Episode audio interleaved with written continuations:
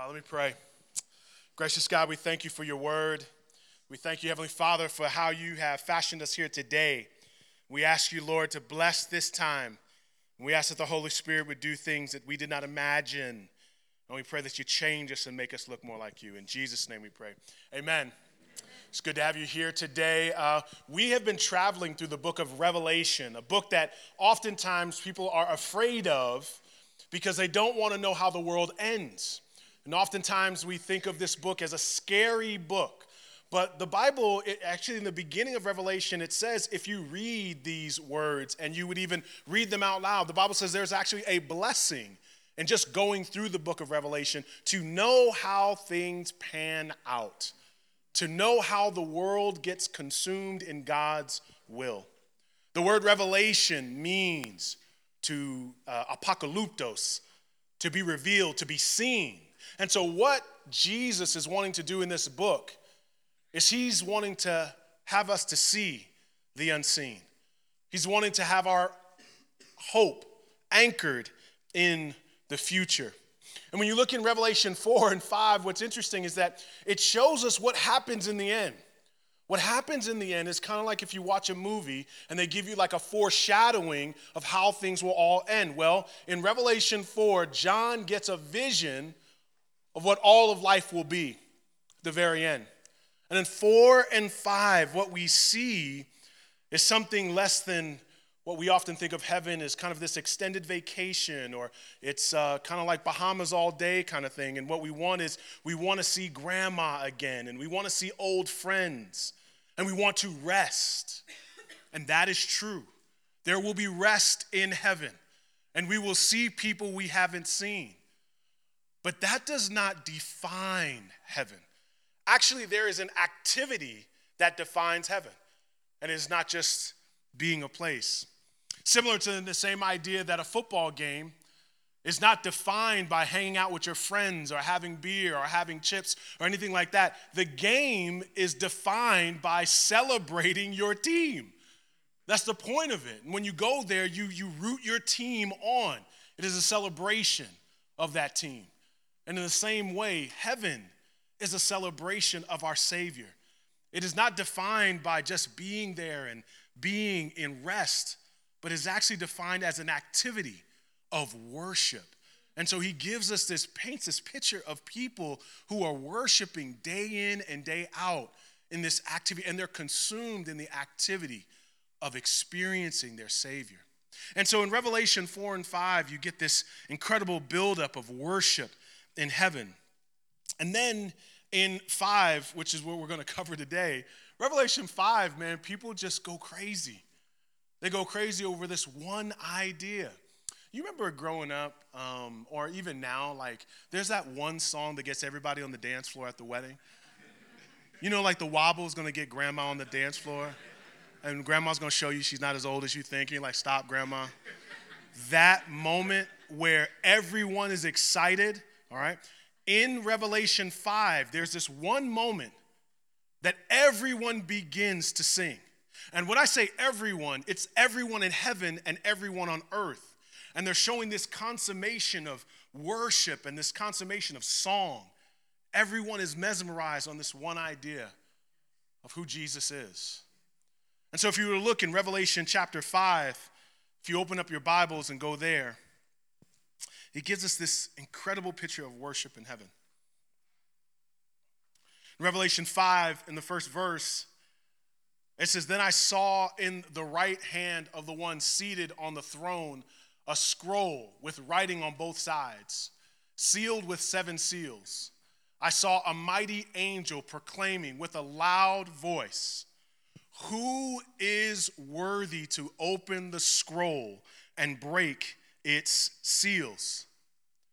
We go on to say, in verses four and five, "But no one in heaven or on earth or under the earth was able to open the scroll or even to look in it. I wept and wept because no one was found worthy to open the scroll or even look in it. And then one of the elders said to me, 'Do not weep. Look, the lion of the lion from the tribe of Judah, the root of David, has conquered, so that he is able to open the scroll and its seven seals. There, God is on a throne. And he has papyrus. He has a document in his right hand. And in this document, there's writing on both sides. And it's sealed with seven seals.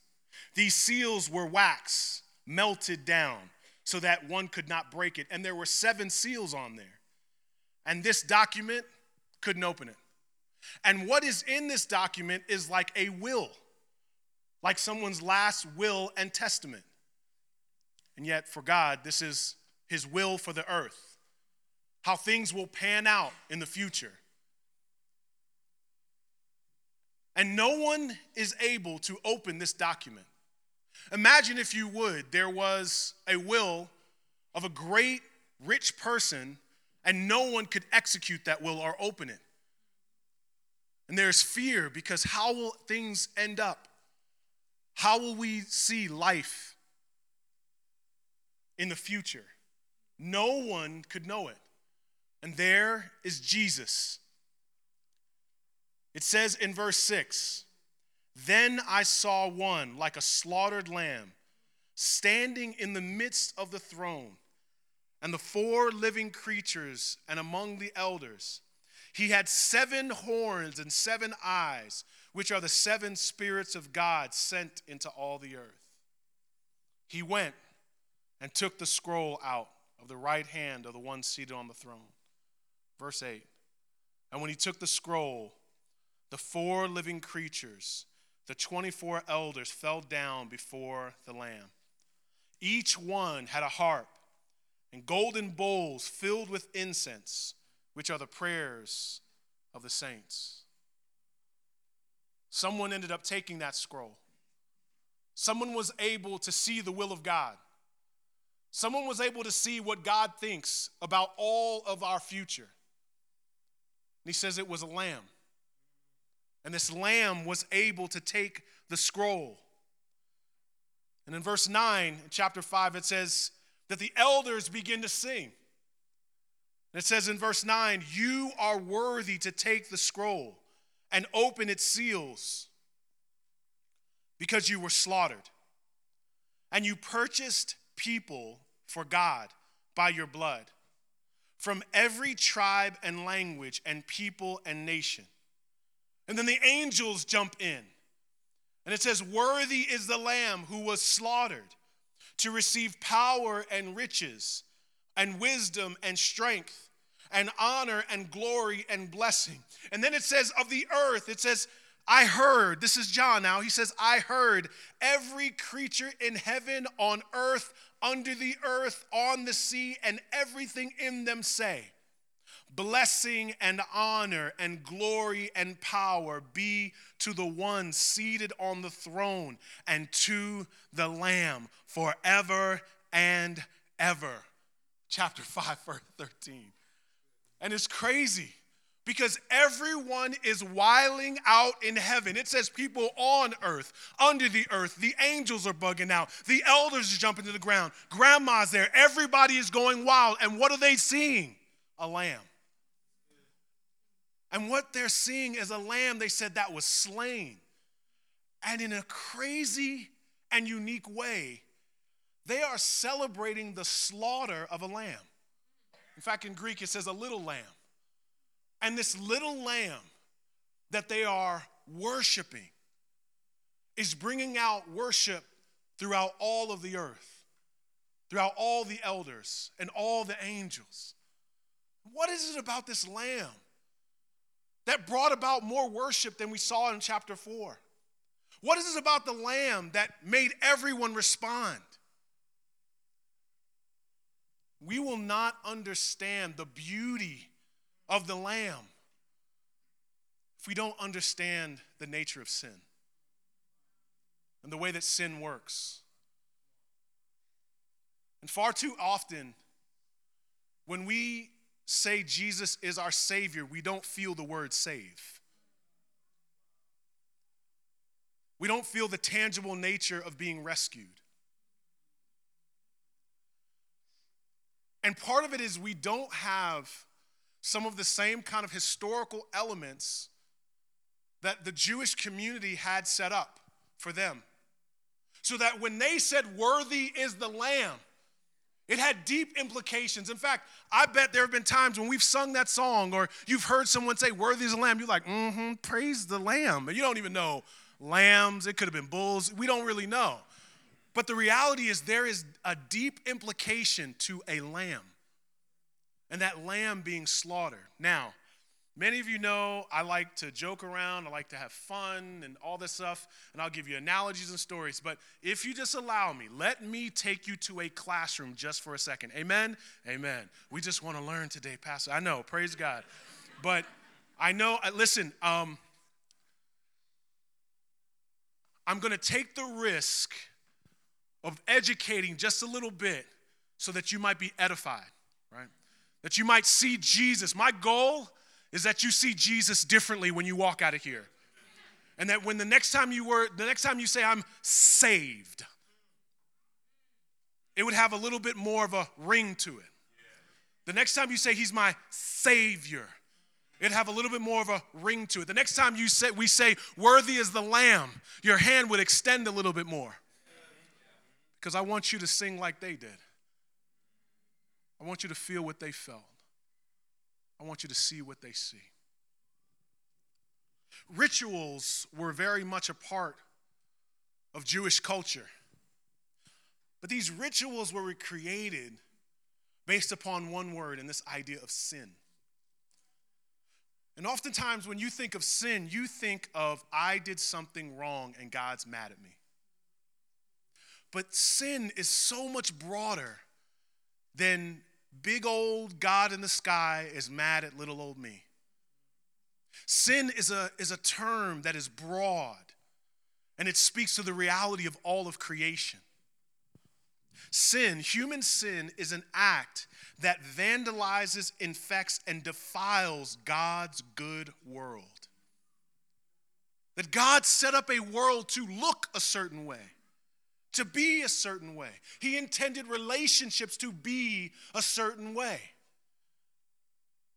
God set it up so fathers would care for kids. He set it up so mothers would be caring. He set it up where relationships would be fulfilling. He set it up where you could tell secrets and they wouldn't tell other people. That's why there's a part of us that gets so upset, because we have a human expectation we didn't create in ourselves. It's part of our design.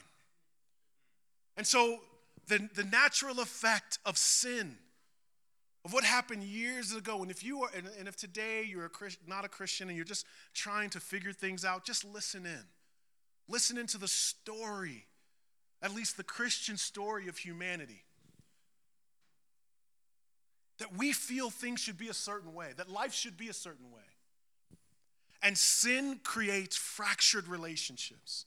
It creates power struggles that lead to violence. It creates systematic evil of all kinds, from sex trafficking across the globe to the landlord that just keeps raising rent. Sin corrupts people, but it corrupts systems. That's why you get so angry. And every time you say, "It shouldn't be that way," your voice hearkens to heaven. You speak to the world that God intended for things to be. It's part of your D N A, and we cannot run from it. And so all of sin corrodes. It defiles. It affects me. It affects you. And we still have this expectation of Eden, of what life could have been like.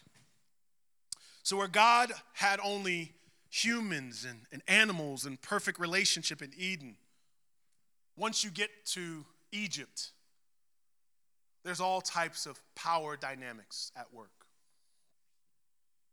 And so what God set up were rituals. He set up ways for people to be able to experience him and encounter him. And so in the Old Testament, there was a temple. And this temple was where God's presence would be amongst men. It was his throne room of sorts in the world. It was the very place where heaven and earth met. And God's people would deal with him by going to the temple to meet with God. And as people were corrupted in the past and God would execute judgment, and Adam and Eve were in the garden and he boots them out of the garden because of sin, where the world becomes corrupted in Genesis and there is a Noah's ark and judgment of the entire world, God no longer would judge the world in the same way. And what God did was he created a way, a way for his people to still know that there is this thing called sin, to still realize that there's something greater and grander and beautiful about the way things were intended to be, but still be in relationship with him, so that he would not have to remove himself from relationship. And so God's alternative, God's alternative way of dealing with sin and rebellion was this thing called animal sacrifice. Now, uh, you know, I get it if, like, that sounds weird, because that means nothing to us. I mean, we eat burgers and hot dogs, and uh, is hot dog an actual, I don't even know what a hot dog is, but we eat meat, so it's not like, like, don't get all bougie now when thinking about an animal being killed for the benefit of something else, unless you're a vegan, and I know everybody's a vegan now. But, but the reality is that at that time, it was a common practice in the ancient Near East where you would have animal sacrifice to satisfy the wrath of a god. And what God did was he took that same idea, this idea of sacrificing an animal in order to satisfy his wrath, but he used it in a new way. This would no longer be just a volatile, angry God. But this was a God who wanted relationship, who didn't want you to just, he wasn't just mad at you. He wanted you. And what he would do is he would allow for an animal to be killed. And the death of this animal was replacing our death. And it would show the seriousness, not just of sin, but it would show how he's still honoring the world he created. He still wanted to remind people that there was something better than this. And so in the temple, there was created a way that you would sacrifice an animal. You would take that animal, and the priest would cut its throat. And the blood would drain out. And the Bible would say that the that is where the life is, is in the blood. Numbers twenty-eight says, each day present two unblemished year-old lambs as a regular burnt offering. Offer one lamb in the morning and one lamb at twilight. In the morning, they killed a lamb, and the people would know it. At night, they would kill a lamb, and the people would know it. And they would have what they call a new moon sacrifice. They would have Passover. They had all these different sacrifices. Lambs were getting taken out all over the place. And they would bring what they call an unblemished, they would bring their best animal, their best lamb, and have him sacrificed. And they would raise this little old lamb up just to be sacrificed. And God, if you look in chapter four of Revelation, they were singing about God's holiness, his purity. It's why we feel God has integrity. It's why we feel God should, when people say only God can judge me, they're alluding to the idea that God is holy, that God sees me for who I really am, that God knows everything about me. And in this, God was setting up a system where he could still accept people but still execute his holiness, his judgment. and not allow sin to go rampant in a community. And so every time that lamb was brought up, the people would know God is serious about sin. Every morning they would see God is serious about sin. On the Day of Atonement, they would see the lamb being slaughtered, the blood trail. And all throughout the book of Numbers, they would talk about how the blood, you'd place it on different parts of the temple, giving this imagery of blood so that life, a life being poured out, was this imagery of God executing judgment.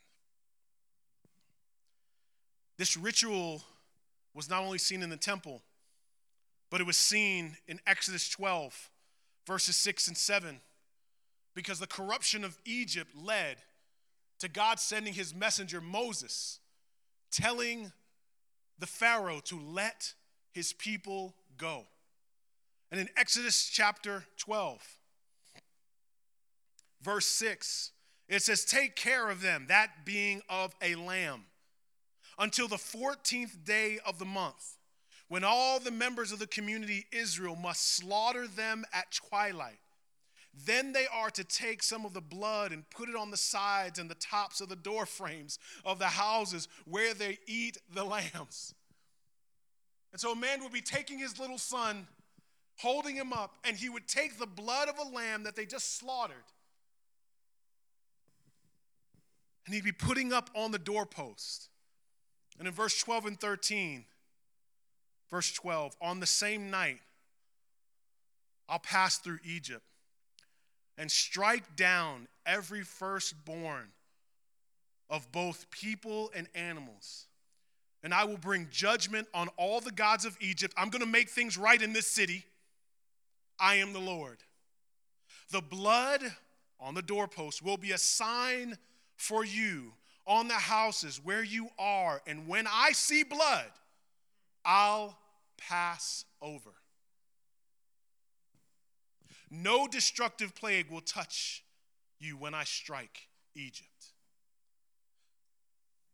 Verse thirteen, "The blood will be a sign for you on the house where you are, and when I see the blood, I'll pass over." And for hundreds of years, they would celebrate the Passover.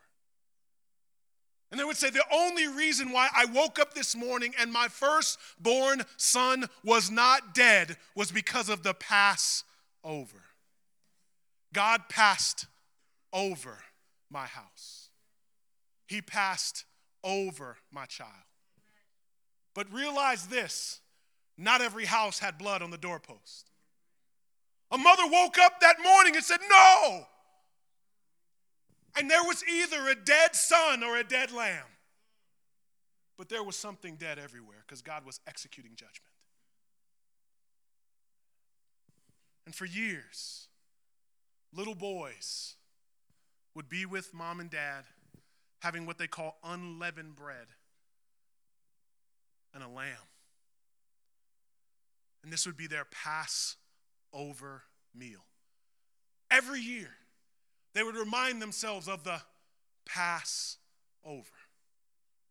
They'd never forget of the Passover. Now, mind you, they had the Passover, but they also had every day they're walking by the temple seeing another lamb slain, another lamb slain, another lamb slain. They're having the Passover. So lambs were synonymous with sacrifice.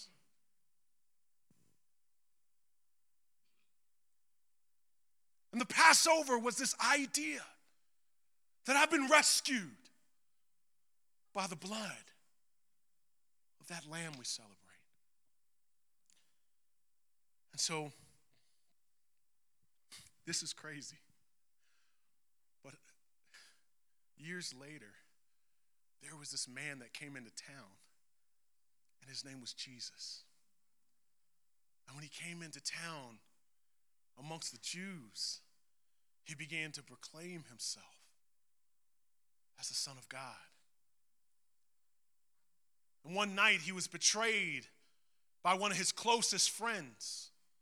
But listen, listen, listen, listen, saints, listen. This is wild. This is wild. on this one night,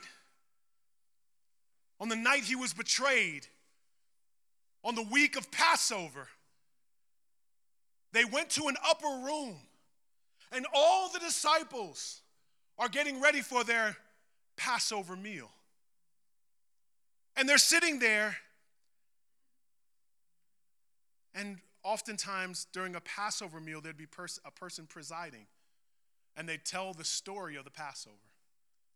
And they would take bread and talk about how God called the, the Israelites to get out of Egypt, and he talked about the unleavened bread. And then he would talk about the lamb, and he was what they call a presider.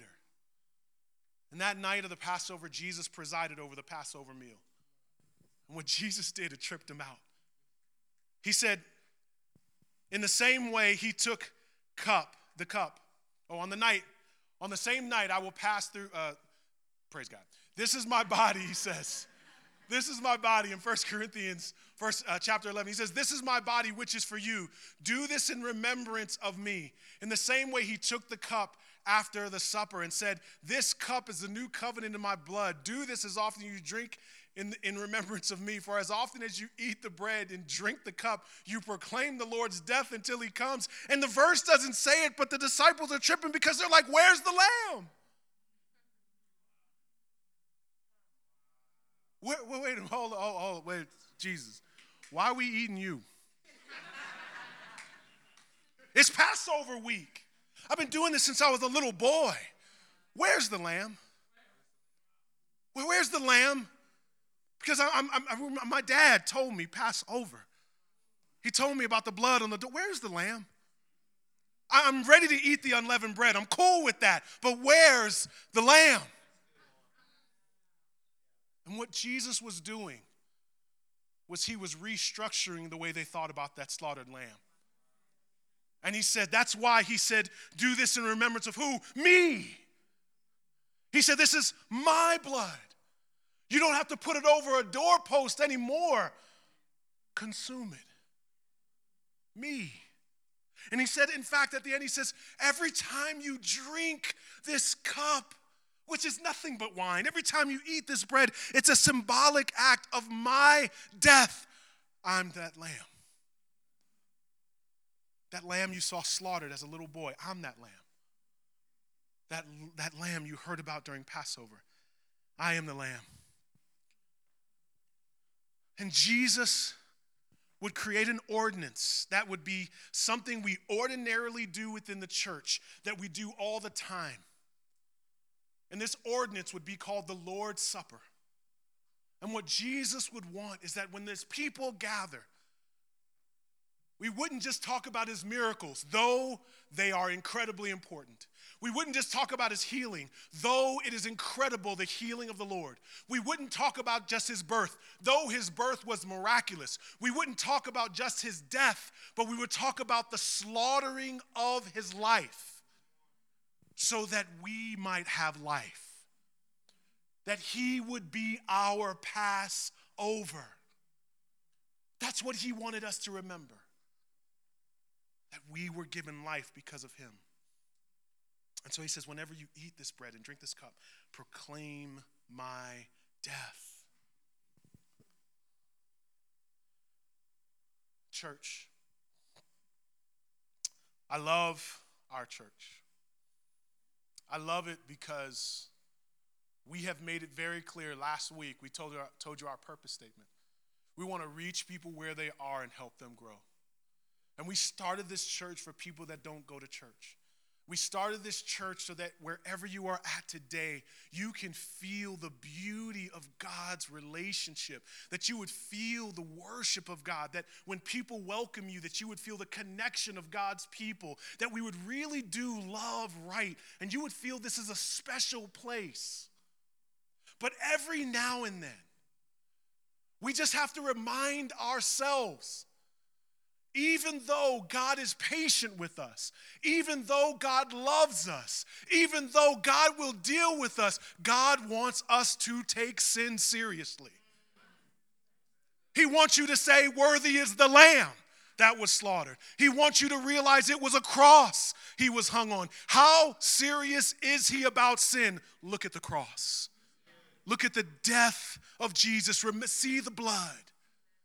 Why do we take communion? He wants you to see the blood. He wants you to see the body breaking. He wants you to grieve your sin.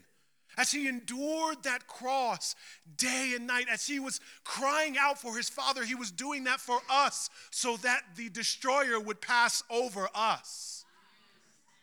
God wanted us to remember his death. Whoa, man, I want to talk to you about your, your, your dreams. I want to help you in your career. I want life to be better. I want you to find that boo and that marriage and have kids and have grandkids. And I want you to be that grandmama doing the wobble in ten years. I want that for you. I do. I want you to, I do. I, I can't wait to see it. But I'm telling you, I want you to have a great life, but I'm more concerned about your eternal life. And your eternal life. Your eternal life is based on the Passover. Because what Revelation shows us is that God will not pretend sin is not, sin is around. God is going to execute judgment. And he executes it on his own son, Jesus. And so we must take sin seriously. And so if you're new today and you're just kind of figuring out this, even that terminology, sin and what God wants, and then slowly take your time in following Jesus and getting to know the church. Slowly take your time. But at the same time, just have a little bit of urgency. Because sin is serious. And God is serious about judgment of sin. But for the believer today, in Revelation chapter four, the angels would cry out, holy, holy, holy. They would cry it out all day. And part of what allows us to enjoy the worth of the Lamb is not just his death, but knowing the character of God, knowing the beauty of God, knowing God is going to deal with not just my sin, but sin in every country, in every world. God's going to deal with sin. That's what makes his holiness beautiful. But we want to have holiness of a certain type, that we would have a Christ-centered holiness. A Christ-centered holiness patterning ourselves to the character and behavior of Christ. What Jesus says, we would say, and how Jesus lives, we would live. But what we would not want is a cultural holiness, patterning ourselves to the character and behavior of other Christians.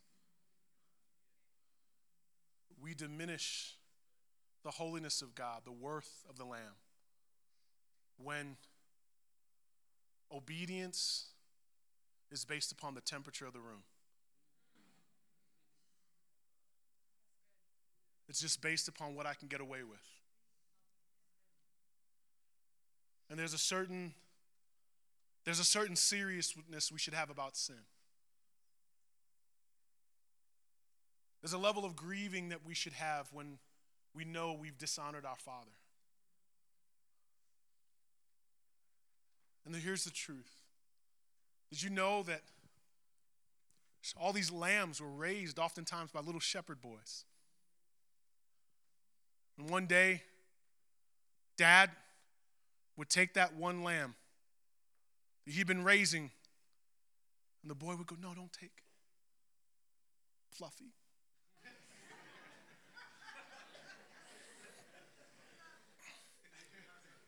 And he would take the lamb, and he would sacrifice him. He said, son, we are going to honor God. We're going to sacrifice this lamb. We're going to destroy it. And he did that so that his family would realize that God is serious about sin. And just like there were pet lambs that needed to be sacrificed, there are pet sins that need to be sacrificed tonight. You know that one sin.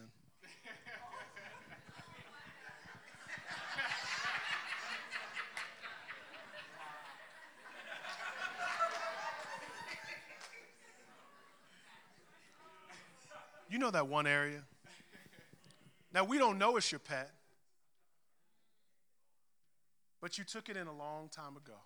Again, again, if you don't know the Lord, just let us talk. You just chill. But a lot of y'all know what I'm talking about. You say, oh, gossip, you little gossip. I know, but it's funny. Right? That, that we just have certain areas that give us energy, or they give us life, or they they tell us we have a better life. And I'm not talking about ignorance. I'm, ta- ignorance. I'm talking about awareness. I'm saying you are fully aware this is sin. You're fully comfortable with it, and it's your secret identity. And what I'm telling you today, you know, like I said, normally I like to do all, I mean, I guess I still told some jokes or whatever, but what I'm telling you is this. God put a word on my heart for Bridge Church. That he is holy, and that he will not play with sin the way you're playing with it. Because he didn't find it funny when his son was dying on a cross. He didn't find it humorous when he said, Father, when he said, my God, my God, why hast thou forsaken me? When his son was crying out, he didn't find it humorous. And just as Jesus made a cord to cleanse the temple, you are now that temple. And God wants you to be cleansed. God wants you to be holy. God doesn't want you to play with your sin. God doesn't, now he loves you, but he doesn't want to play.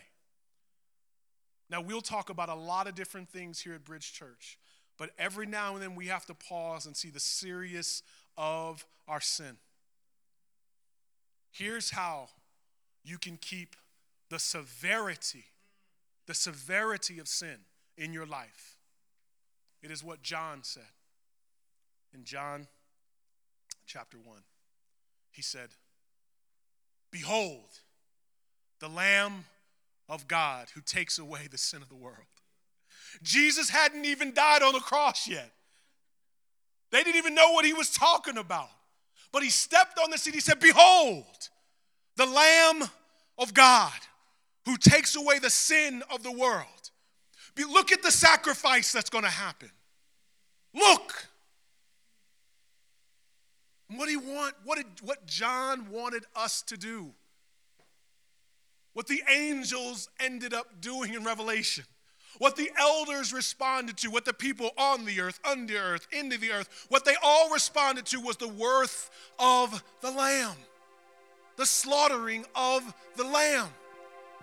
That he was taken and cut, and blood oozed out on the priest, and all the little Jewish kids said, oh man, Jesus is that Lamb that died for me. And in, in heaven, this is what people respond most vibrantly to. And tonight, I want to call some of you into a more authentic and honest relationship with God. The word holiness may not even mean anything to you. Think honesty. I want to start being honest with God. That confession would be part, a more regular part of the overflow of your life, in your vernacular. And then when sin happens in the camp, when it happens around you, you make people feel uncomfortable. Particularly in the church. That as far as it depends on you, when sin comes close to your temple, you cleanse the temple.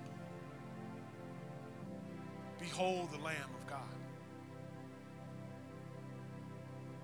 Look at his death and see it. See it. See it. His death for all you have done.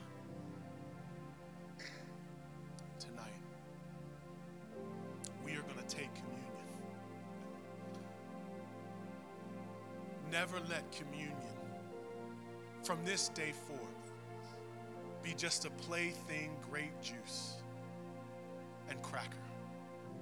Behold the blood. Behold the body. Behold his death. See the death for yourself. And you know, the more that you grieve your sin, the more poppin' the celebration will be in heaven. Because you, you that, that was for me.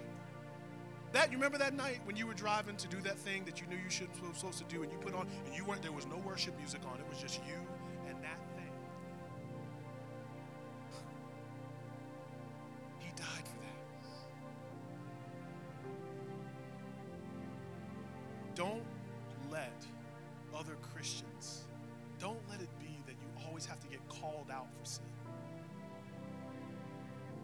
Be convicted. Be convicted. Mature Christians are people that are easily convicted about sin, and they also easily celebrate their Savior. See the Lamb tonight. Father, we love you. We pray tonight that we'd feel the weight of the cross. We'd also feel the power of grace. And we know it was your grace that saved us. Precious Lord, we pray that you would use this time. Holy Spirit,